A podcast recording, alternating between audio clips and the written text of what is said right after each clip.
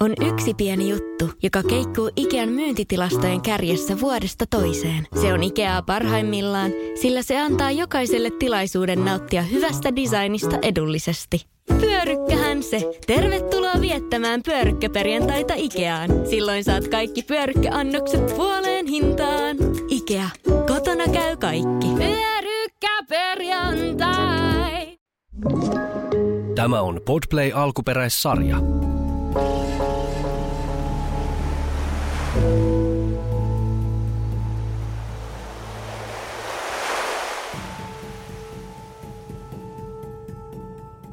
Rakas mielipäiväkirja. Somessa moni kuuluttaa, miten raskaus sai arvostamaan omaa kehoa ja tuntemaan ylpeyttä siitä, mihin se pystyy. Mua raskaus ei saanut rakastamaan kehoani yhtään enempää. En todellakaan rakasta kaikkea itsessäni, saati kehossani. Olisin mielelläni muutaman kilon hoikempi. Mutta saako tällaisista fiiliksistä nykyään enää puhua? Kehon kuva jakso luvassa ja täällä studiossa on kirjailija, puhetaiteilija, elämää pohtiva nainen, 36-vuotias Jenni Janakka. Ja psykoterapeutti, tietokirjailija ja mutsi Emilia Kujala, myös 36 vuotta. Kyllä, me olemme molemmat syntyneet herran vuonna 1986. Ja kun nyt ehkä ajattelee, että mitä hiton väliä sillä on, minkä ikäisiä te olette tai milloin te olette syntynyt, mutta mä ajattelen, että se on olennainen konteksti kuitenkin, joka vaikuttaa ihan varmasti siihen, että minkälaisesta kulmasta käsin me nyt tätä mm. aihetta mm. pyöritellään. Kyllä. Ja kaksi vammatonta. Totta. Myöskin. Mutta että täällä on synnyttänyt kroppa ja synnyttämätön. Ja molemmat Kyllä. sijaitsee naiskehossa tyypillisessä ja identifioidussa sellaisessa. Kyllä. Tästä kulmasta lähdetään pohtimaan. Mä oon itse aikoinaan röyhkeyskoulussa puhunut siitä, että, että niin kuin kuka minä on. Ja sen äh, kuka minä on, niin mä oon yrittänyt hahmottaa sieltä, mikä on niin kuin, missä, mikä on sitä, mikä pysyy. Mistä mä tiedän, että minä olen minä ja mitä minä on. Ja mä oon käynyt siinä niin kuin mielen toiminnan ja, ja tietoisuuden. Sitten sen jälkeen niin kuin muisti, muistikuvat ja niissähän saattaa olla mitä milloinkin. Mm muistiharhoja ja muistipätkiä ja kultailee ihan omiaan. Ja tota, mä palaan siihen, että me, meistä jokainen sijaitsee niin kuin luuta, nahkaa, lihaksia, sisäelimiä ja hirveän määrän suolta sisältävässä eh, laivueessa, jota voi kutsua kehoksi. Ja se keho on asia, joka on meidän kanssa joka ikinen päivä. Se se on kun me herätään, se on kun me mennään nukkumaan, se on kun me ollaan vessassa, kun me ollaan tärkeinä palaverissa, kun me ollaan jossain ihan tavallista askaretta tekemässä tai kun me ollaan jotain tosi tärkeää tekemässä, niin se meidän oma keho, se on aina mukana. Mun mielestä sitä on tärkeää pohtia sitä, että miten itsensä ymmärtää omassa kehossa. Ja siinä röyhkeyskoulussa mä rupesin sitten kirjoittaa sitä, että kuinka taas sitten toisaalta sekään ei ole mitenkään hirveän pysyvä, hmm. se keho – missä me ollaan. Että kun ajatellaan, että soluthan uusiutuu, niin kaikki meidän luut ja iho ja verisolut, että lukuun ottamatta joitain silmän, silmämunassa olevia soluja ja joitain aivojen soluja, niin muuten ihan kaikki koko meidän laivuessa uusiutuu ja voidaan todeta, että kymmenen vuoden välein meillä on täysin uusi pränikkä kappale, hmm. kokonaisuus kasassa. Eli kymmenen vuoden välein kaikki on uutta. Ja sitten mä oon tykännyt sanoa siihen, että tämähän on hirveän lohdullinen ajatus, että hmm. jos on ollut nuorempana vaikka joku ärsyttävä parisuude, joku, että no kun nuorena tekee kaikkea tyhmää. Ja mm. sitten jos on vaikka seurustelu, niin kuin esimerkiksi minä, jonkun ihmisen kanssa, jonka ei olisi kannattanut seurustella, mm. niin sitten voi aina ajatella, että kymmenen vuotta eron jälkeen, niin se kusipää ei ole koskenut muhun sormen päälläkään koska kaikki on uutta. Mutta nyt toisaalta, jos mä ajattelen sitä, mikä mun keho oli kymmenen vuotta sitten versus nyt tämä, tämä uusi pränikkä nyt kymmenen vuotta, viime, niin kuin 36-vuotiaana, niin tässä on jotenkin jännä se, että tota, nythän mä tajuan, mitä tämä vanheneminen tarkoittaa. Et 36-vuotias, 26-vuotiaana mun ei tarvinnut tietää vielä yhtään mitään siitä – et tota, mä väitän, että tässä kohtaa mä olen riittävästi vanhentunut, että mä ymmärrän, mitä ikä tuo, mit, millaisia vaivoja, niin kuin kaikkien niiden vaivojen spektri, niin mulla on pieni orastava ajatus siitä, että mulla on riittävästi niitä, vaikka mulla vielä ei niitä ole. Et siihen kehon kuvaan tuleekin vaikuttaa myös se, että se elää ja muuttuu meidän elämämme myötä. Joo. Mä tekis mieli lisätä tuohon, että varmaan 10-20 vuoden päästä me sitten ollaan silleen, että silloin mä luulin ymmärtäväni, Jep. mitä se, Juju. mitä Joo. se ikääntyminen oikeastaan on. Joo, ja siis 20 vuoden päästä mä olisin silleen, tai 10 vuoden päästä, että Jenni, olisitpa ollut silloin keskittynyt olevaan ihan oikeasti 36-vuotias, että olisi saatana ajatellut tommosia. niin mä veikkaan, että mä olen vihainen itselleni 10 vuoden päästä. Mutta hei, toi niinku pysyvyyden ja muutoksen välinen dynamiikka, se on tosi klassinen tämmöinen niin kuin myös psykologinen keskustelu siitä, että mikä pysyy, mikä muuttuu. Jotenkin ajatellaan, että se on jotain, mikä on läsnä tietyllä tavalla koko ajan elämässä ja ihmisyydessä. Niin semmoinen mun mielestä hirveän kiinnostava ja hirveän vanha, vanha läppä totta kai, mutta, mutta kiinnostava edelleen ajankohtainen läppä on se, että mikä on tavallaan meidän olemisen osuus semmoisena kokijana, subjektina – ja, ja sitten taas mikä osa meistä on se, joka voi tehdä havaintoja, voi tarkkailla, voi esimerkiksi huomata niitä vanhenemisen merkkejä. Eli tämmöinen niin klassinen jako minään niin kuin kokijana versus sitten tarkkailijana, I ja me englanniksi. Meillä on suomeksi vähän niin kuin huonosti, huonosti tälle, että miten me voidaan sitä niin kuin kääntää. Mutta yksi tapa katsoa tätä muutoksia ja pysyvyyden välistä dynamiikkaa voisi olla myös se, että tunnistetaan se, että miten se meidän kokemus elää ja muuttuu. Ja kokemus on kehollista, että mä en nyt ajattele, että meidän mieli ja keho jotenkin erillisiä, koska näin ei todellisuudessa ole. Mutta kuka meissä on se, joka huomaa, kuka tekee havaintoja, se minä tarkkailijana, se tietyllä tavalla pysyy ja kulkee meidän mukana paikasta ja kehostakin, kehostakin toiseen. Joo, eli, eli siis, mutta mikä se, se tarkkailija minä on? Missä se, mikä, missä se sijaitsee? Onko se niin kuin mieli? Onko se niin kuin se, se niin kuin tietoisuus, niin kuin, onko se, se niin kuin ymmärrys itsestä? Niin onko se on se, niin kuin, joka pysyy, joka on se tarkkailija? Joo, voisi ajatella tietoisuus itsestä ulkopuolisen silmin. Tai vähän niin kuin se, se osa sinua, joka katselee sinua katsomosta käsin, kun se – minä on siellä näyttämöllä, se, se subjekti kokija on siellä näyttämöllä ja presentoi itseään myös niin kuin esittää itseään ulospäin toisille. Eli siis ollaanko, nyt mä lähden vähän filosofille, vi, mm. vi, filosofiselle laukalle, ei F vaan mm. V-llä. Niin tota, vorssalaisittain. Vor, vorssalaisittain. Eli ton ajatuksen mukaan me emme ole koskaan tilanteessa läsnä, vaan me olemme aina vain tarkkailija emmekä ikinä pääse elämään sitä, mitä me näemme ja mikä meissä pysyy. Niin, mä, mä en oikeastaan ajattele, että me ollaan aina tarkkailijoita, mutta että et ne tarkkailijan ja kokijan roolit on jotakin semmoista, minkä välillä me voidaan vähän niin kuin matkustaa, me voidaan vaihtaa perspektiiviä. Joo. Ja jos mä ajattelen sitä niin kuin tarkkailijan näkökulmaa, tällainen niin kuin meditaation harrastajan näkökulmasta ja, ja entisen joogan opettajan näkökulmasta, niin se on tietyllä tavalla mun mielestä tosi lohdullinen että jos niin kuin tosi tosi monet asiat muuttuu, niin kuin sanoit, että kymmenen vuoden välein niin. käytännössä on niin kuin vaikka keho täysin pränikkä, niin siellä on joku semmoinen osuus meissä, joka on pysyvä, joka kulkee meidän matkassa joka paikkaan. Ja se on se meidän kyky tarkkailla havainnoja. Se on siis se, jota, jota me käytetään silloin, kun me vaikka meditoidaan ja, ja havainnoidaan sitä, että okei, mun kehossa on tämmöinen tuntemus tuolla oikeassa polvessa tuntuu tuommoinen pistos ja nyt mä huomaan tämmöisen ajatuksen, että mm. mä huomaan, että mulla on tämmöisiä fiiliksiä, että mun tekisi mieli nyt jotenkin kiemurrella tässä ja onkohan tässä nyt läsnä joku tunne. Mutta siis mulle toi on niin lähtökohtaisesti hirveän kutkuttava ajatus, mm. että nimenomaan se, se tarkkailija on se, joka pysyy. Mm että se, mikä niin kuin elää hetkessä, niin se elää hetkessä. Se ei ole totta niin kuin, muuta kuin hetkessä. Ja tarkkailija on se, joka pysyy. Hmm. No niin, mennään takaisin kroppaan, lähtee laukalle. Siis, mutta mennään tuohon niin kehon muutokseen, koska siis nyt sieltä psykoterapeutti Cornerista Emilia, niin eikö se ole niin, että siis ihminenhän lähtökohtaisesti ei ihan hirveästi fanita muutosta. Ja, ja tota, sä nyökyttelet.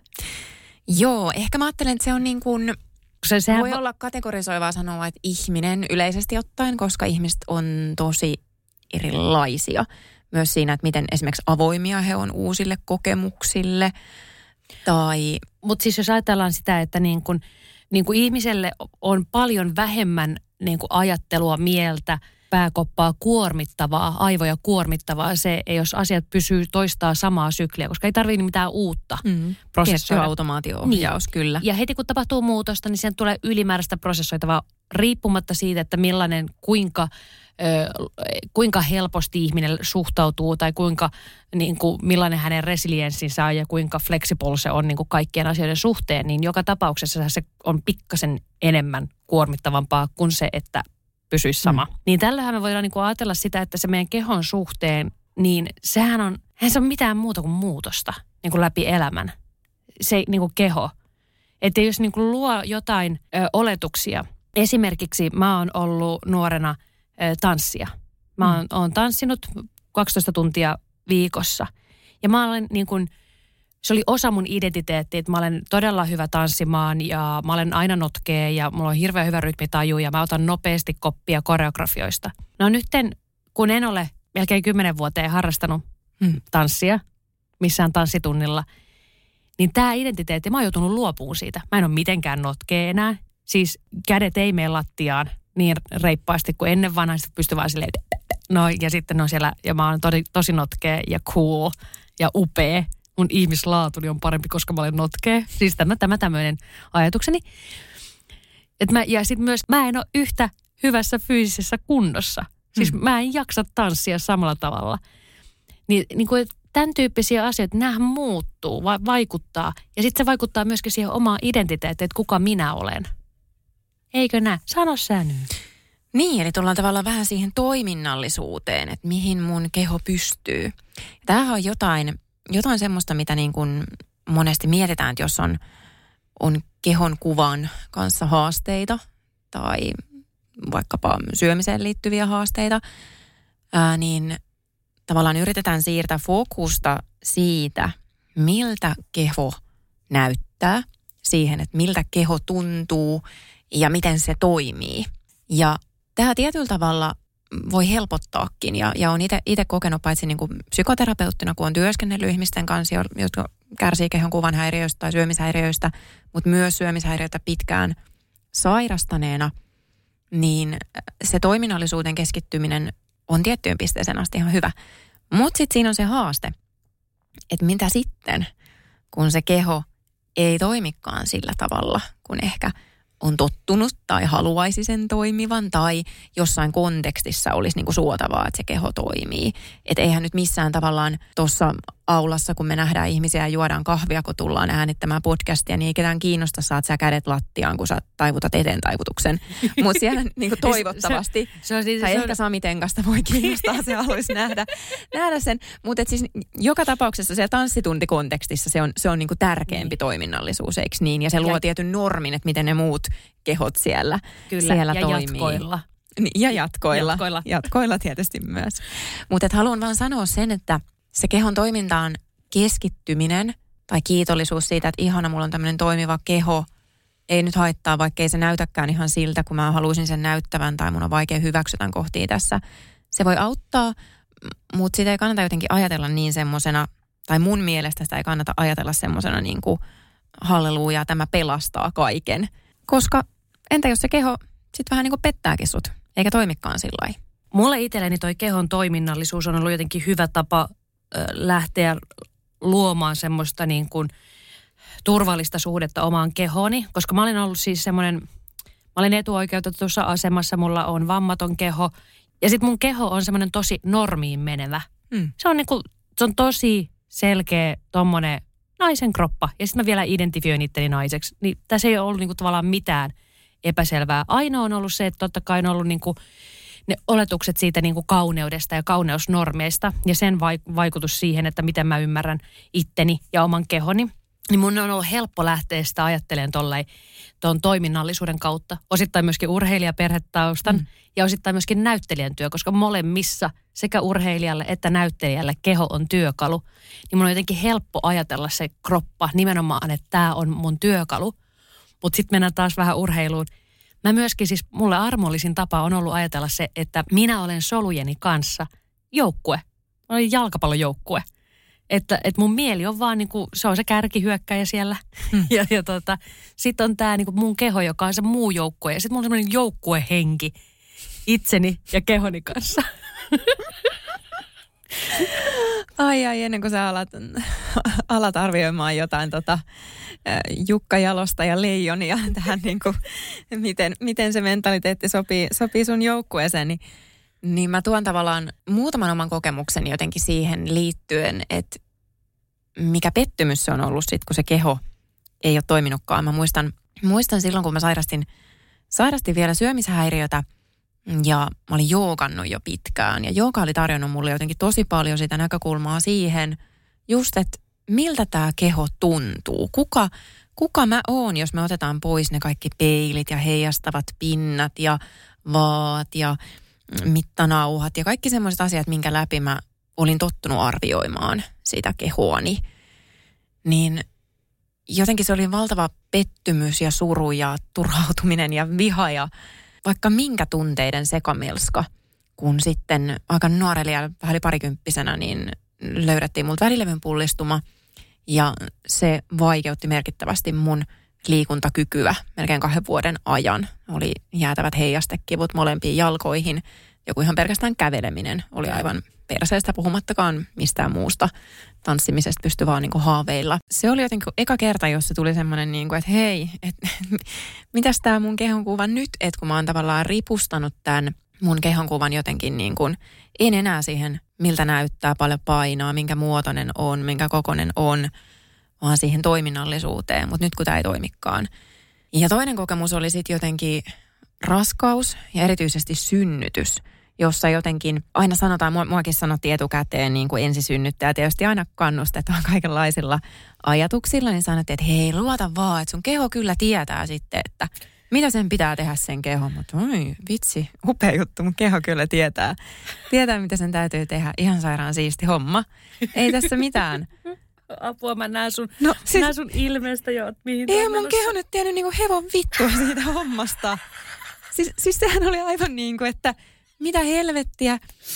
Apua. Oikeesti, oikeesti, siis se, se oli ihan, ihan karmeita, koska niinku, siinä vaiheessa, kun mun kehon ja mun lantion pohjan, jonka lihaksisto on, okei, okay, ei, ei mennä siihen, mutta, mutta niin kuin vahva johtuen tanssitaustasta, joogataustasta, pilatestaustasta, mutta se ei ollut hirveän joustava. Se ei niin kuin kerta kaikkiaan tajunnut se mun lantion pohja, että sen pitäisi nyt antaa periksi – jotta Joo. se vauvatyyppi pääsi laskeutumaan riittävän alas. Joo. Ja se oli siis jotain aivan hirveätä. Siinä, siinä tuli vaan niinku semmoinen kramppi, että et mitä enemmän mä tiesin, mitä enemmän mä yritin myös tahdonalaisesti rentouttaa sitä lantiopohjan Joo. aluetta, niin sen vähemmän se muototteli. Ei niinku minkäänlaista kontaktia enää sen kivun keskellä siihen. Puhumattakaan sitten ihan tästä, että mun synnytys jouduttiin siis käynnistämään. Sekin oli, vaikka meidän suvussa on käynnistelty synnytyksiä paljonkin, niin se oli hirveä pettymys, että menee mm. lapsivedet, nyt tämä synnytys alkaa, hei mun keho tietää nyt, mitä tässä pitäisi tapahtua. Joo. Ja mitään ei tapahdu. Ja sitten se pari vuorokautta odottelet sitä, kunnes sitten laitetaan siihen vauhtia. Okei, ei enempää synnytyskertomusta tähän. Mutta tota, mun on pakko kommentoida, että siis tämä mun nauru ei ollut, kun välillä tuli palautetta, että Jenni sä naureskelet siellä Emilialle. Niin siis tämä oli vapautunutta inhimillisyyden ymmärtämisen naurua, koska siis tuku se on just niin kuin toi, että, että su, siis se on, tämä oli niin kuin myötä kärsimyksen ja niin kuin elämän ilon ja niin kuin elämä on just niin kuin, tota, vapautunutta naurua. Hmm empatia. Viisas keho. Tavallaan niin. tietää, mitä se tekee tavallaan. On ihan kujalla, mutta et sitähän me ihmisetkin ollaan, niin kuin, että tavallaan niin. me tiedetään ja tavallaan me ei tiedetä asioista itse asiassa yhtään mitään niin. ja ollaan ihan pihalla. Mutta jotenkin toi oli semmoinen niin viimeaikainen kokemus. Mulle toi synnytyskuvio, joka jotenkin niin kuin taas toi sen, että hei ihan kiva, että et mun olisi hirveän helppo harjoittaa sitä niin kuin hyväksyntää ja niin kuin myötätuntoa, rakkautta mun kehoa kohtaan – kun se toimisi niin kuin sen oletetaan toimivan. Mutta sitten se myötätunto, hyväksyntä, rakkaus, mm. se onkin aika paljon vaikeampaa siinä mm. tilanteessa, kun se keho ei toimi omien e- eikä myöskään tavallaan kulttuurin tai jonkun tilanteen sanelemien mm. odotusten mukaan. Kyllä. Joo, ja mulla itselläni on toi tullut taas sitten tämän niin kuin mun kroonisen yskän takia. Eli mulla on neljä vuotta jatkunut tässä krooninen yskä. Toimistolla, joka työskentelee mun kanssa, niin ne on oppinut tunnistaa, että mä saan välillä semmoisia yskän kohtauksia, missä ihminen, jos ei se tiedä sitä, niin sehän saattaa ajatella, että mä oon niin tukehtumassa ja kuolemassa. Yleensä mä yskin sille, että mä näytän piismerkkiä samalla, että kaikki tietää, että joo, toi on ihan perusjennin. Sen, sen on nopea kuolee tuossa. Ja, ja sitten tota, sit mä taas jatkan. Hmm. Ja se varsinkin tälle pandemian aikana niin on ollut sosiaalisesti tosi ahdistavaa kärsiä kroonisesta yskästä. Kun sitten joutuu aina sanoa, että tämä on krooninen. Mulla mitä, mä voin yskiä tässä, se ei, se ei tartuta teihin mitään sairautta. Hmm. Että tämä on nyt täysin oma, että mulla on, niinku, mulla on kurkussani on hermo, joka luulee, että jos mun nielu menee väärällä tavalla, esimerkiksi happea tai sylkeä, saati sitten jos joku leivänmuru, hmm niin se hermo reagoi, ylireagoi ja sitten tulee välittömästi yskän kohtaus. Mutta tämä on vaikuttanut myöskin siihen, että mun niinku äänityöskentely, mitä mun työelämä on paljolti. Mä tällä hetkellä luen empatiakoulukirjaa äänikirjaksi, teen näitä podcasteja. Se niinku katkeruus ja pitutus siitä, että mun, mun kehossani on tämmöinen niinku este, joka estää mua tekemästä normaalisti töitä. Ja normaalisti tässä tarkoitetaan ilman mitään häiriötekijöitä – Kyllä. Koska mun ääni ei kestä. Mutta sitten mä oon jotenkin, mä oon jossain kohtaa o, o, niin kuin ruvennut harjoittaa sitä, että miten mä voisin olla niin kuin itselleni armollisempi sen suhteen. Että mulla nyt on tämmöinen krooninen yskä ja todennäköisesti kun se on neljään vuoteen lähtenyt mihinkään, sitä ei saatu hoidettua, mm. niin ei sitä nyt todennäköisesti tulla, niin kuin, tämä ei tule poistuu multa niin kuin tuossa vuoden loppuun mennessä. Mm. Että tämä nyt on. Niin mä jotenkin palaan miettimään sitä, että no mulla ei ole endometrioosia. Mulla ei ole migreeniä ja sitten jotenkin sille, että kun on tajunnut, nyt tulee näitä kohtia tähän ikään mennessä, että jokaisella on joku kokemus siitä, että oma keho ei toimikaan niin kuin haluaisi, toivoisi, niin kuin on oppinut ymmärtää, että se toimii. Että jokaisella on joku, mikä rajoittaa sitä mahdollista ns-normaalin hmm. elämän toteuttamista. Ja sit sitä kautta mä oon jotenkin niin kuin niin kuin kollektiivista empatiaa harjoittaessa niin pystynyt myöskin harjoittamaan sitä itseäni kohtaan. Hmm.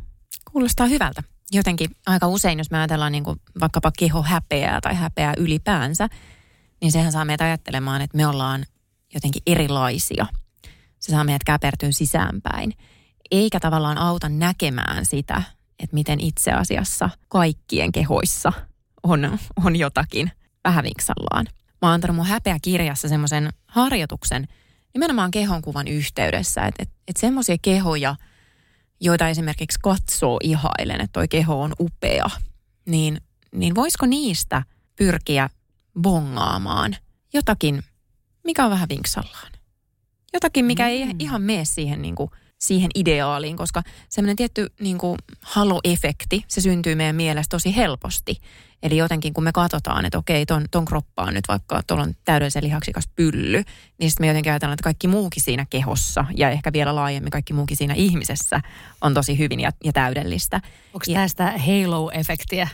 Tämä on, tämä on just sitä. Yes. Just sitä. Yes. Minä, minä olen opiskellut. just sitä. E, eli tavallaan niin kuin sen inhimillisyyden tuominen esiin, että me ollaan kaikki tietyllä tavalla viallisia ja vajavaisia ja epätäydellisiä, niin, niin se voi olla tosi tosi tärkeää. Äh, toi on semmoinen harjoitus, mistä joskus joku laittoi mulle viestiä, että hän, hän ei nyt ymmärrä tätä, että mi- miten sen lisää myötätuntoa omaa itseä kohtaan tai miksi pitäisi sitä myötätuntoa omaa itseä kohtaan etsiä dissaamalla toisia. Mutta tätä voi toki katsoa niin kuin eri näkökulmista tätä harjoitusta, mutta mä itse jotenkin näen sen semmoisena inhimillisyyden syleilynä, sen näkemisenä, että toiset ihmisetkään ei ole täydellisiä. Ja silloin kun me suunnataan hetkeksi itsestämme toisiin se näkökulma, niin me tajutaan se, mikä on myös niin kuin myötätunnossa itseä ja toisia kohtaan äärimmäisen tärkeää, inhimillinen ihmisyys. Eli, eli se, että me ei olla yksin – erilaisia arvottomia, häpeällisiä, viallisia, mitä ikinä määritteitä me joskus annetaankaan itsellemme, vaan tämä on jotakin semmoista, mikä koskee meitä kaikkia.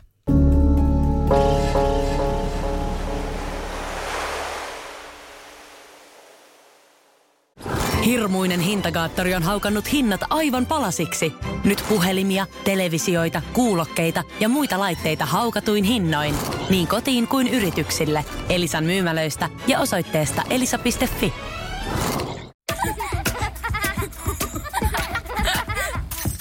Äiti, monelta mummu tulee? Oi niin.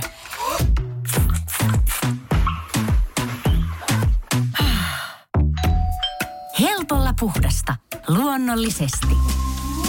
Kiilto. Aito koti vetää puoleensa. On yksi pieni juttu, joka keikkuu Ikean myyntitilastojen kärjessä vuodesta toiseen. Se on Ikeaa parhaimmillaan, sillä se antaa jokaiselle tilaisuuden nauttia hyvästä designista edullisesti. Pyörykkähän se. Tervetuloa viettämään pyörykkäperjantaita Ikeaan. Silloin saat kaikki pyörykkäannokset puoleen hintaan. Ikea. Kotona käy kaikki. Pyörykkäperjantai.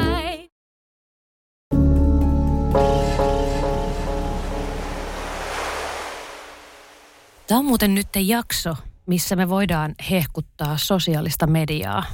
Kun sosiaalinen media nyt on vallannut meidän ö, ajankäytöstämme ison osan mm. arjessa.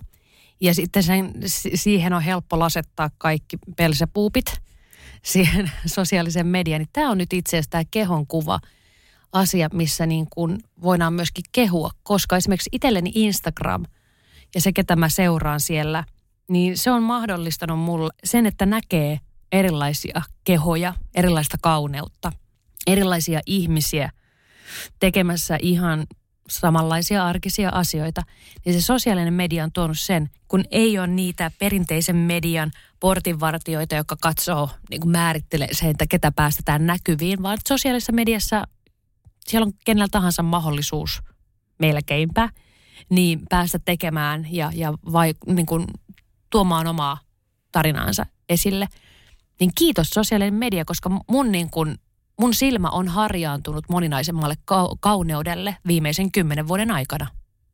Joo, toi on musta tosi tärkeä näkökulma, koska niin usein somea parjataan siitä, että et miten siellä leviävät tietynlaiset ja, ja niin kuin haitalliset ä, ulkonäköihanteet. Ja, ja niin kuin sekin puoli on ihan täysin totta, mutta mun mielestä on ton esiin tuominen on tosi tärkeää. Ja mä jotenkin vähän palautan tätä nyt tuohon niin kehohäpeään ja keskusteluun kehon kuvasta niin kuin siitä näkökulmasta, että hirveän usein kun me koetaan kehohäpeää, niin me aletaan vältellä semmoisia paikkoja, jossa joku saattaisi nähdä meidät paljaana.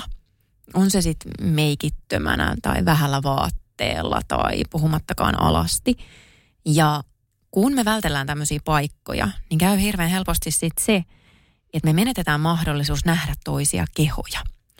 Ja samaan aikaan meillä on ehkä kuvitelmia siitä, että kehot näyttää tällaiselta. Tai me saadaan vaikka seurata just jotain semmoisia tilejä, jotka luo meille niitä paineita ja odotuksia siitä, että okei, tältä kehon kuuluisi näyttää.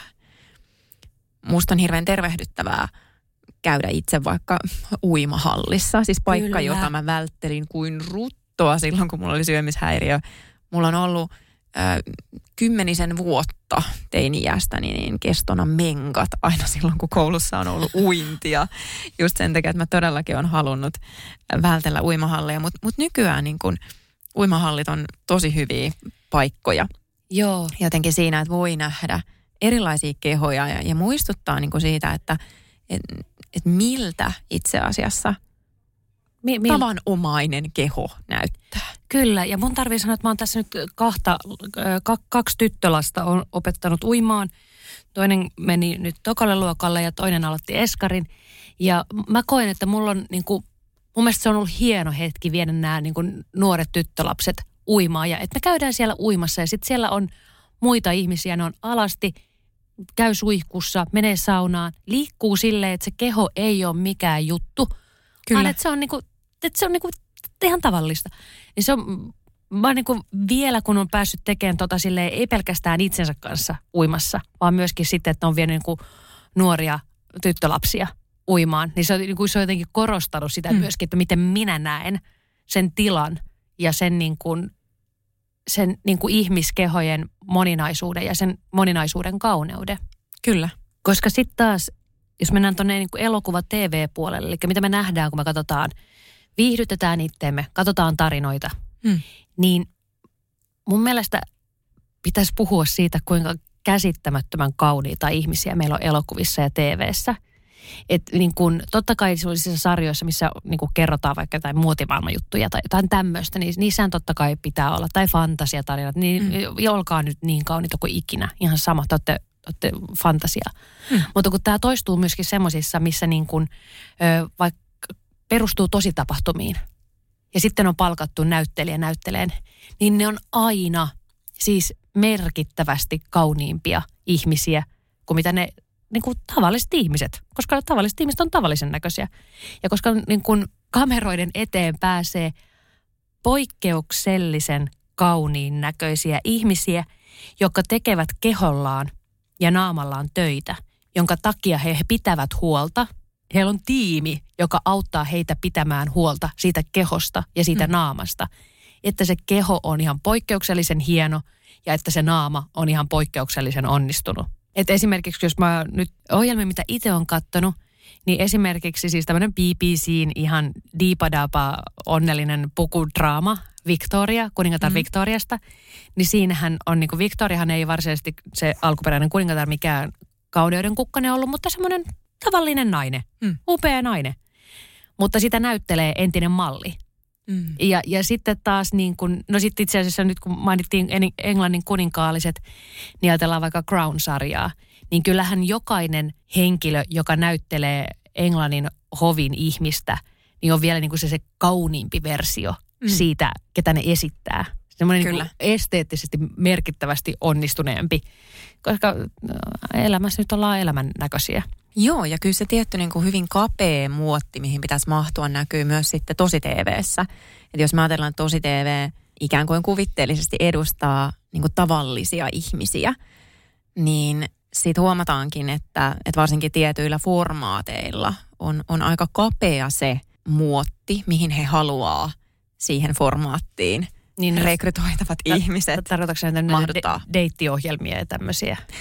Joo, e, en välttämättä kaikkia, koska mun täytyy tunnustaa, että mä katsoin tämmöistä sarjaa tuossa viime, viime talvena, jossa, jossa niin kuin tavataan useampi mies viikon aikana tai nämä kaikki miehet kerralla ja sitten valikoidaan sieltä, että kenen, kenen kanssa haluttaisiin ehkä jatkaa deittailua. Mä katsoin tätä siis sen takia, että mä katsoin oikeastaan kaiken mahdollisen, mitä nyt vaan ihminen voi katsoa TVstä imettäessäni lasta. Niin kukaan ei ollut kertonut mulle, että lasta imetetään 24 tuntia vuorokaudessa. Onneksi, mutta tota, näin, näin meillä. Ja, ja siinä oli mun mielestä jotenkin tällä niin kuin jälkeenpäin ajateltuna oli hirveän niin kuin kiva juttu se, että oli niin kuin erinäköistä kokosta, ikäistä tyyppiä – et se, oli, se oli vähän niin kuin se meni enemmän ehkä siihen juuri niin kuin tavalliset ihmiset osastoon, tavalliset ihmiset ympäri Suomen osastoon. Toinen tulee mieleen vaikka sohvaperunat, niin, niin siinä on niin kuin mm. aika, aika kivasti jotenkin. Mutta et, mut et tälle yleisesti ottaen voitaisiin sanoa, että kuitenkin suurin osa tosi TV-formaateista, niin niillä on, voi olla joku ihan niin kuin silleen auki kirjoitettu muotti, mihin kyllä, pitäisi te, mahtua, kun tehdään sitä castingia. Joo, kyllä. TV, tota, TV-ohjelmien formaatti raamattu, mihin kirjoitetaan se, että mit, mit, mitä pitää tapahtua, jotta tapahtuu tämä ohjelma juuri oikealla tavalla. Niin sinne on sitten kirjattuna myöskin näitä, että pitää olla tietyn näköinen, pitää olla tiettyyn rooliin tehtävä, niin kuin mielikuvaan istuvan näköinen ihminen. Kyllä. Ja ehkä se, mikä on surullista – tulee mieleen nyt niin kuin tämmöinen moninaisuusajatus tässä, että et sit siellä voi, niin kuin, koska nykyään moninaisuus pitää ottaa huomioon, niin, niin sitten tavallaan sanotaan, että, että okei, sitten täytyy olla tällainen ja tällainen, mutta ne edustaa niin kuin hyvin stereotypista, mm. vaikkapa, sanon nyt joku. Siis POC-ihminen. Niin. People of color. Kyllä. Niin sitten meillä on täällä nyt tämä yksi tummaihonen, niin me ollaan nyt moninainen. Kyllä. Ja, on. ja sitten se on se tietynlainen, tietyn niin. näköinen. Tiedätkö, että se menee siihen tiettyyn joo, lokeroon. Joo. Kyllä, raksiruutuun tämä on hoidettu. Kyllä. Nyt olemme, olemme hu- ottaneet huomioon ihmiskunnan mm. moninaisuuden. Mm. Kun tämä edustaa mahdollisimman stereotypisesti mm. tätä. Kun taas sitten lokeroa. esimerkiksi niin kun, taas sitten kaikkihan on pääasiassa vammattomia, ketkä mm. pääsee telkkariin, niin myöskin sitten sen niin kun, mä tästä juttelin erään ihmisen kanssa, niin juuri se, että niitä niin kuin esikuvia siitä, että mitenkä esimerkiksi vaikka ää, liikuntavammainen, niin kuinka ne po- loistaa poissaolollaan TV-elokuva mediapuolelta, että kun me nähdään e- elämää kerrottuna, niin siellä Kyllä. ei ole sitä puolta juuri yhtään näkyvissä, jolloin se kuva pysyy edelleen hyvin niin kuin kapeana. Se niin kuin, jos ihmisellä muodostuu elokuvien, TVn, sen mitä näkee lehtien ja niin median kautta elämää ja, ja ihmisiä, niin se kehonkuva niissä on todella kapea. Menkää uimahalliin. No mä tuossa aluksi avauduin omista kokemuksistani ja, ja jotenkin kerroin siitä, että, että välillä musta tuntuu, että on, onko nykypäivänä enää sallittua kertoa semmoisista fiiliksistä, että ei jotenkin olekaan ihan sinut sen oman kropan kanssa. Tämä ei tarkoita sitä, etteikö niinku siitä voisi joskus tykätäkin, mutta et ei niinku rakasta silleen kaikkea itsessään täydellisesti, mikä, mikä varmaan on aika silleen tavanomainen kokemus. Ja jotenkin tietyllä tavalla mä että tämä ehkä niinku lähtee siitä taustasta, että jollain tavalla meidän tapa puhua kehoista on kuitenkin muuttunut. Eikö totta? Mm, joo, on, on, on, on ehdottomasti siinä on tapahtunut muutosta. Meinaatko sä sitä, että tota, nyt kun mulla, mulla alkoi nimittäin täällä e- heliseen ajatukset, Joo. niin esimerkiksi se, että nyt kun pandemian aikana, kun ei yhtäkkiä käyttänytkään kehoa, niin tuli ylimääräisiä kiloja. Ja mä muistan, kun mun pesti sanoi sit mulle, että nyt tehdään silleen, että ei puhuta mitään kropasta. Että tärkeintä, että me ollaan selvitty hengissä, siis sen ekan lockdownin mm. jälkeen. Et nyt ei puhuta mitään, että nyt, nyt, nyt rima on siinä, että me ollaan hengissä. Mm. Ollaanko? Ollaan. Yes, meillä on kaikki hyvin. Niin tota, eli, eli se tavallaan, että ennen kuin on ollut ö, tyypillistä enemmän puhua siitä, että apua, no niin, joulu, että pakko mennä sitten sen jälkeen salille.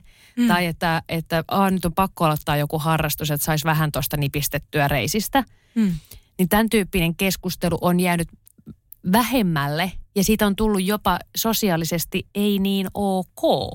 Joo, just, just toi tietty semmoinen niin sosiaalisesti ei niin ok aspekti, mikä on siis tietysti hassua, hassua nyt multa sanoa näin, niin kuin sitä taustaa vasten, että mä juuri penäsin äidiltäni tämmöistä mahdollisimman neutraalia kehopuhetta, koska mä yritin niin kuin tehdä hänelle näkyväksi sitä, että miten jo vaikkapa mun, mun pienen taaperoni kehon kommentoiminen ei ole ok.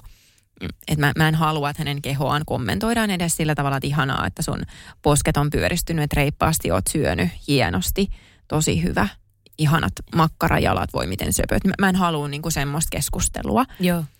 Mutta mut et samaan aikaan mä niinku jotenkin tunnistan sen, että se on välillä sit vähän niinku yllättävääkin. Olla semmoisissa tilanteissa, jossa keskustellaankin kehoista semmoisella, voiko sanoa niinku vanhalla tavalla. Tiedätkö, just, Joo, just tuolla joo. tavalla, mitä sä, sä äsken niinku presentoit, että et, oi, ja, äh, ja nyt, nyt oli joulu. Tai, tai esimerkiksi juhlissa viime viikolla mun yksi tuttava äh, alkoi puhua siitä, että miten niinku raskauden myötä hänelle on tullut selluliittiä. Niin sitten mä olin silleen, katselin niinku ympärille, että voiko, voiko tässä nyt niinku alkaa puhua jostain niinku selluliitistä, että et, et, ei- eihän tämmöistä nyt keskustelua enää jotenkin Niin, niin, niin. kuuluisi käydä. Ja samaan aikaan mä tunnistan se ihan saman, että hitto.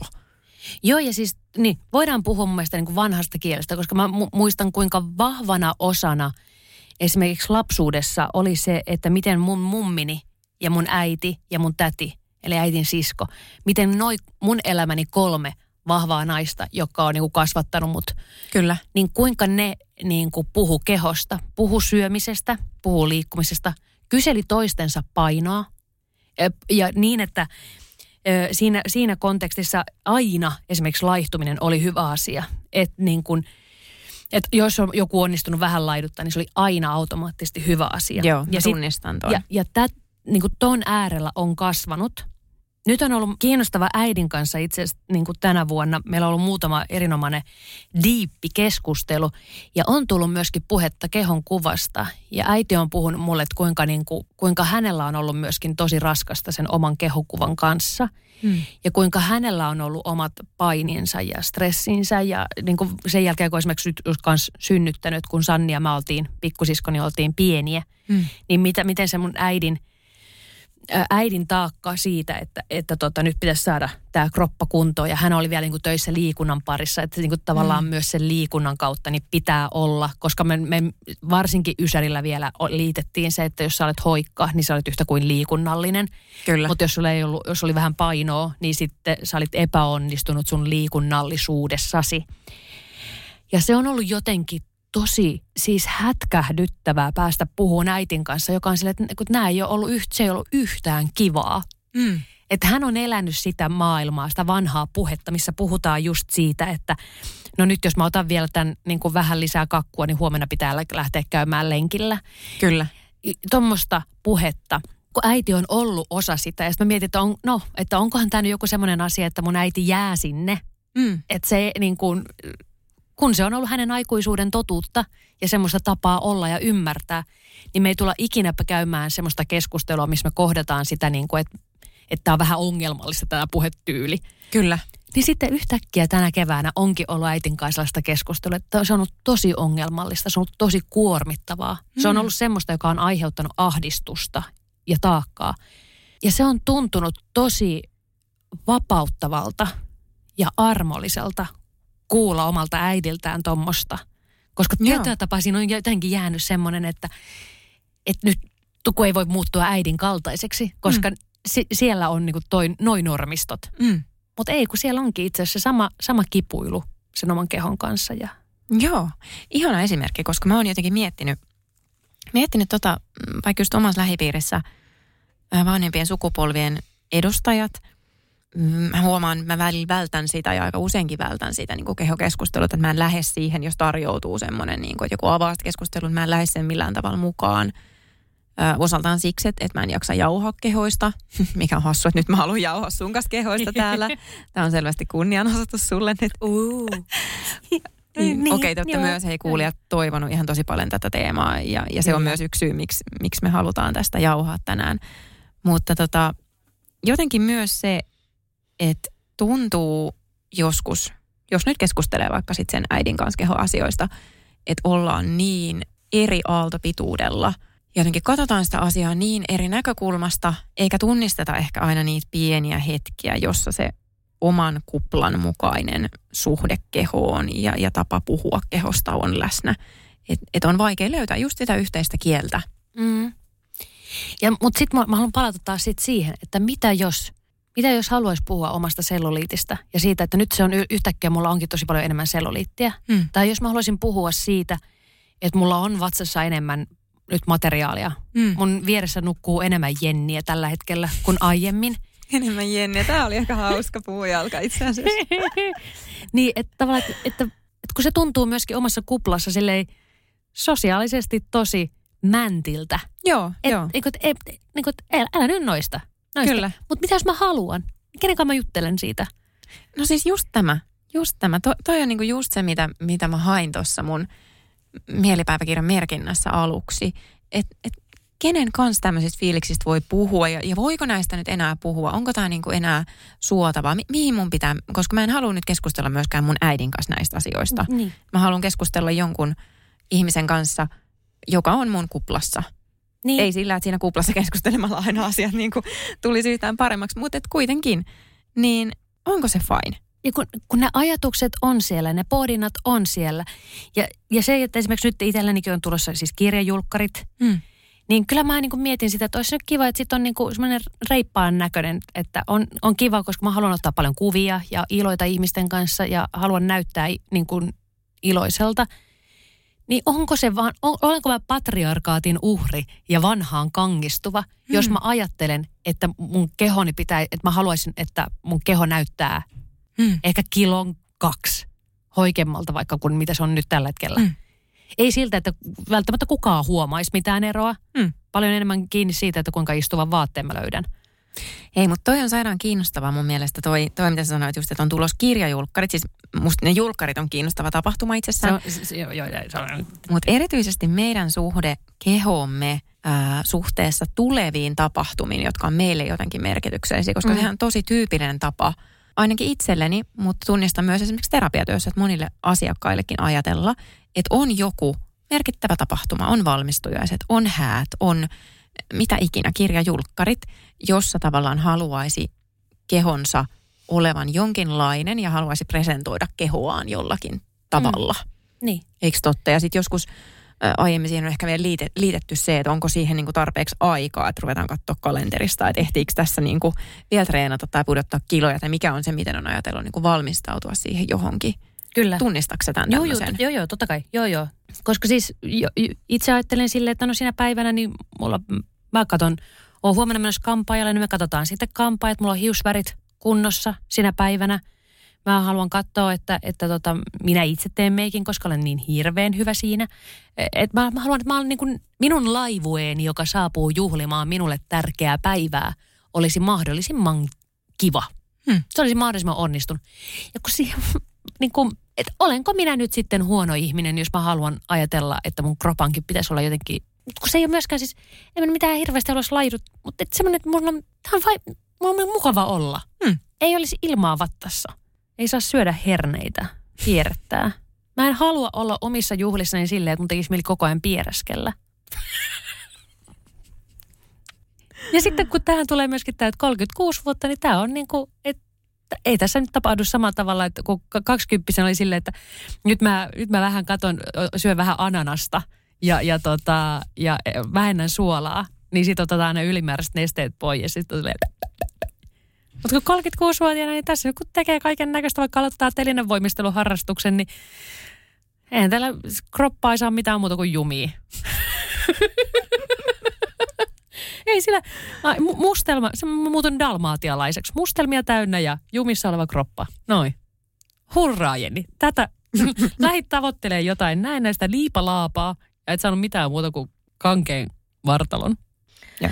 Mutta tota, siis kun mä mietin nyt Emilia itteeni ja tätä mun, nyt meillä on hirveän selkeä tota, esimerkkitapaus, kirjajulkkarit. Hmm. Niin miten kun mä ajattelen vähän, että tämä on vähän se, että, että mä näytän hyvältä, hiukset on kunnossa, meikki on onnistunut ja sitten jos sen pieruttoman vartalon, turvottoman vartalon vielä saa sinne mukaan roudettua, niin se, se niin kuin kontrolli näistä asioista on ikään kuin tärkeän päivän kontrollia. Että se auttaa mua luomaan sellaista tunnetta, että mä olen kontrollissa siitä, että siitä päivästä ja siitä illasta, siitä, että sinne tulevat ihmiset viihtyy ja kaikki menee hyvin, niin mulla on parempi kontrolli siitä, kun mulla on kontrolli itsestä.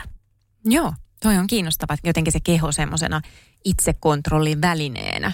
Ja, ja tämähän monesti niin kuin näkyy silloin, silloin, jos vaikkapa niin kuin tulee just syömisen tai kehonkuvan kanssa haasteita, että et ihminen on voinut elää tosi epävarmaa elämää tai on voinut tulla jotain niin kuin muutoksia, ää, isojakin. Ja, ja sitten jotenkin ehkä tulee kokemus, että ainut se, mitä mä voin hallita, onkin se mun keho. Ja se, on, se onkin äärimmäisen palkitseva se hallinnan kokemus, mikä tulee siitä. Mä allekirjoitan tämän niin kuin, ää, paitsi psykoterapeuttina, mutta myös niin kuin kokemusasiantuntijana. Mutta jotenkin sitten jos mennään siihen niin kuin vielä siihen itsekontrolliin siitä näkökulmasta, että miten me päätellään myös asioita toisten ihmisten kehoista tai oikeastaan päätellään toisten ihmisten itsekontrollia heidän kehojensa puolesta, että jos niin kuin mennään näihin tavallaan kulttuurisiin oletuksiin, ideaaleihin vielä vähän takaisin ja mietitään vaikka sitä, että minkä näköisiä johtajia me tänä päivänä halutaan, niin, niin mehän halutaan niin kuin palkata semmoisia fittejä, sori nyt vaan ajokoiria tai, tai, tai niin kuin muuta, muuta. Eli tavallaan jotenkin siitä ihmisen habituksesta – päätellään mm. jotakin siitä, että minkälainen itsekontrolli tai tälleen maallikkokielellä itsekuri ihmisellä on. Ajatellaan se, että miten ihminen on suhteessa kehoonsa ja miten hän sitä itsekontrollia toteuttaa, niin se näkyy myös muilla elämänalueilla. Se ikään kuin kertoo jotain muutakin se keho kuin vaan kehosta.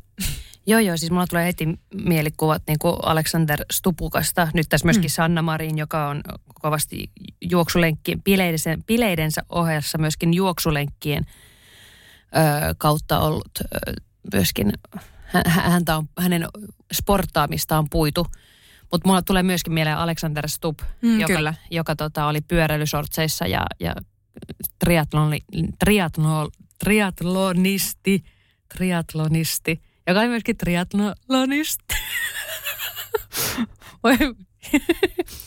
Alexander Stubb, joka oli myöskin triatlonisti. Sano Emilia toi triat, triatlonisti. Kiitos.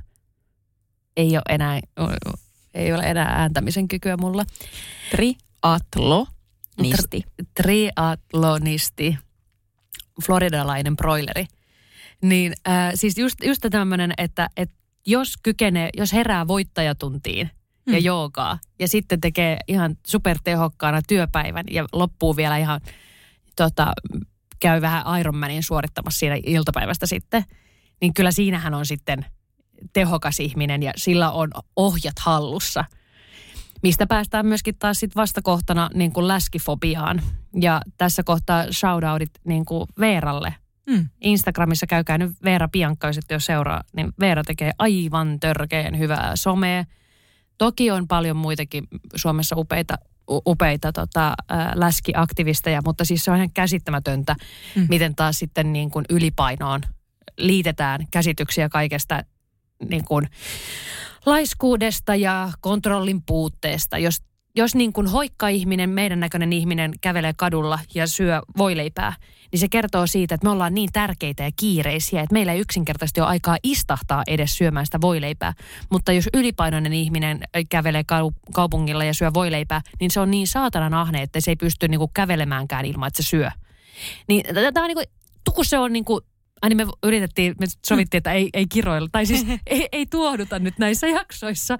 Mutta kun nämä herättää siis semmoisia niin turhautumisen kokemuksia, että kulttuurissa on niin vahvoja käsityksiä siitä, että syy-seuraussuhteessa tai niin kuin, että keho on todiste jostain persoonallisuuden muodosta. Mutta kun se ei ole niin, mutta kun se edelleen nämä läpät elää, niin Joo. turhauttaa. Ja mä en voi niin kommentoimatta tota, jotenkin myös siitä näkökulmasta, että, että jos me katsotaan tiedettä, ja nyt tässä kontekstissa niin psykologiatiedettä, siellä itsekontrollia on pidetty ja itsekontrollia on tutkittu tämmöisenä niin kuin viisasten kivenä. Eli ihminen, jolla on hyvä itsekontrolli, on tutkimuksissa huomattu, että hän tyypillisesti elää terveemmin, hänellä on paremmat ihmissuhteet, hän on onnellisempi. Ja siinä on ollut tämmöinen ajatus, että more is more, että mitä parempi itsekontrolli, niin, niin, niin, niin sitä parempi juttu. Ja mä muistan silloin, kun mä työskentelin terveyspsykologisen tutkimuksen parissa, niin mu- mua, mulla hierstää ajatus jo niin kuin todella paljon. Ja sitten myöhemmin mä palasin mun suorittajan mielikirjasta tämän teeman äärelle, kun mä olin huomannut asiakastyössä ja, ja sitten niin kuin täydennysopinnoissani sen, että itse asiassa hyvä itsekontrolli voi itse asiassa johtaa kaikkeen muuhun kuin siihen, että ihminen on todella onnellinen tai todella terve. Silloin, jos se hyvä itsekontrolli on joustamatonta. Eli puhutaan tämmöisestä ylikontrollista. Ja tämä on jotenkin niin kuin se, mikä olisi musta hirveän tärkeä muistaa, että, että kun me tehdään niitä johtopäätöksiä siitä, että vitsi, toi, toi on tosi fitti ja toi nyt suorittaa tosi upeasti ja tehokkaasti monella eri elämän alueella, niin mitä siellä takana on? Mitkä ne motiivit on? Miksi hän näin, näin tekee? Onko hän todella onnellinen? Vai juokseeko hän siinä juoksulenkillä pakoon Mm. itseään? Se on musta aika tärkeä kysymys. Kyllä. Mitäs me voitaisiin nyt vielä antaa sitten vinkiksi tämän kaiken meidän kaoottisen tota, ränttäyksen? Me aika hyvin pysyttiin siinä, että me ei niin kuin, tuoduta, paitsi minä vähän lopuksi tuodun. Joo, ja mä tässä itsekontrolliasiasta, Niin. niin. on mulle niin tämä sydämen asia, mutta eikä se, ehkä se on meille sallittu, että tässä lopussa vähän, vähän nyt nousi pulssi molemmilla. Vähän Niin. niin. hengitellään ja laskeudutaan.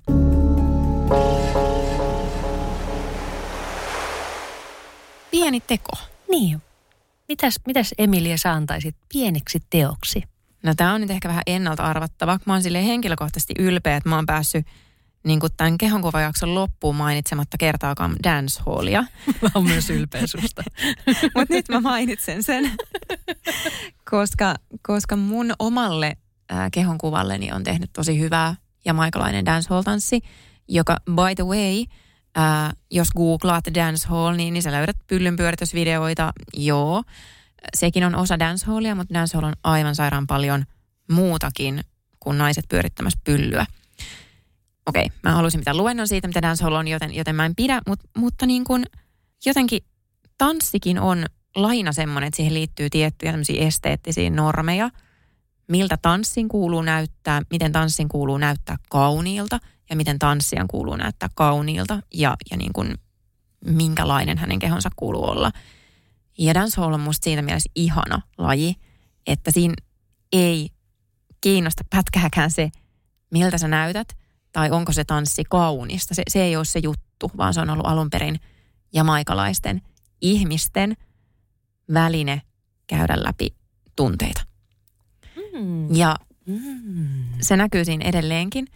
Ja se on jotenkin vaan niin hyvä juttu. Sanoo tanssiva terapeutti Kujalla, joten menkää, menkää Viba tanssihallille tanssimaan autenttista dancehallia. Noin. Hyvä. Mä, mä, siis, mä olen ylpeä susta, että se, se oli ensinnäkin noin lyhyt luento ja siellä oli siis niin kuin, se oli ytimekäs. Se oli selkeä, se oli pieni teko ohje. Joo, joo. Ihana. Tosi hyvin. Hei, mun pieni teko on tämmöinen, että tota, äh, siis listaa kymmenen asiaa, mistä tykkäät kehossasi. Se on niin kuin helpompi, kun me mennään niin kuin tässä kulttuurissa, missä me eletään, niin me on helpompi lähteä siihen, että mikä ärsyttää tai mikä ei toimi. Eli, koska niin kuin ihmisen elon kannalta on esimerkiksi oleellisempaa havaita, että mikä ei toimi, kuin se, että toimii. Niin se, on, se on vaikeampi havaita niitä asioita, mikä toimii ja mikä on kivoja. Niin otappa nyt ihan aika. Ja, ja kirjoita lista. Kymmenen asiaa kehossasi, josta sä tykkäät, josta sä pidät, joka on, tuottaa sulle iloa. Jos se on vaikeeta, niin mä annan vinkin, että teepä se sitten sama sille, että laitat itsellesi, että sulla on kaksi minuuttia aikaa. Että se niin laitat aik- aikarajan, jolloin tavallaan se, että siinä on se aika, että pitää saada se lista aikaiseksi siihen mennessä, mm. niin se poistaa vähän jännitettä siitä, että no en mä nyt, en mä nyt voi laittaa mun reisiä tähän, kun mm. se nyt vä, no, kun on oikeasti niitä, joilla on hienoja reisiä tai, tai että minä nyt ja siinä on sitä kramppiakin ja mulla on penikat on, aina, aina kun mä vähänkään liikun, niin penikat on sitten. Niin, niin laita aikaraja ja listaa sitten. Ja sitten katso sitä listaa. Se on sun keho, sun lista, sun ajatukset. Ja, ja, ja sitten oot, oot ihan tuun ylpeä siitä. Siinäpä oli pieniä tekoja. Ei kai tässä. Tällaista tänään. Tee Emilia. Ja Jenni.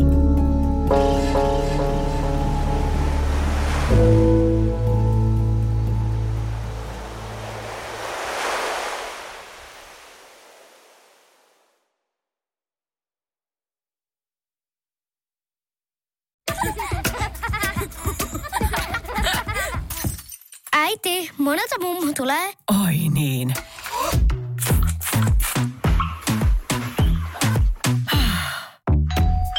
Helpolla puhdasta. Luonnollisesti. Kiilto. Aito koti vetää puoleensa. On yksi pieni juttu, joka keikkuu Ikean myyntitilastojen kärjessä vuodesta toiseen. Se on Ikeaa parhaimmillaan, sillä se antaa jokaiselle tilaisuuden nauttia hyvästä designista edullisesti.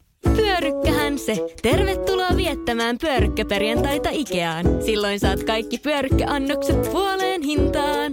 Ikea. Kotona käy kaikki. Pyörykkäperjantai.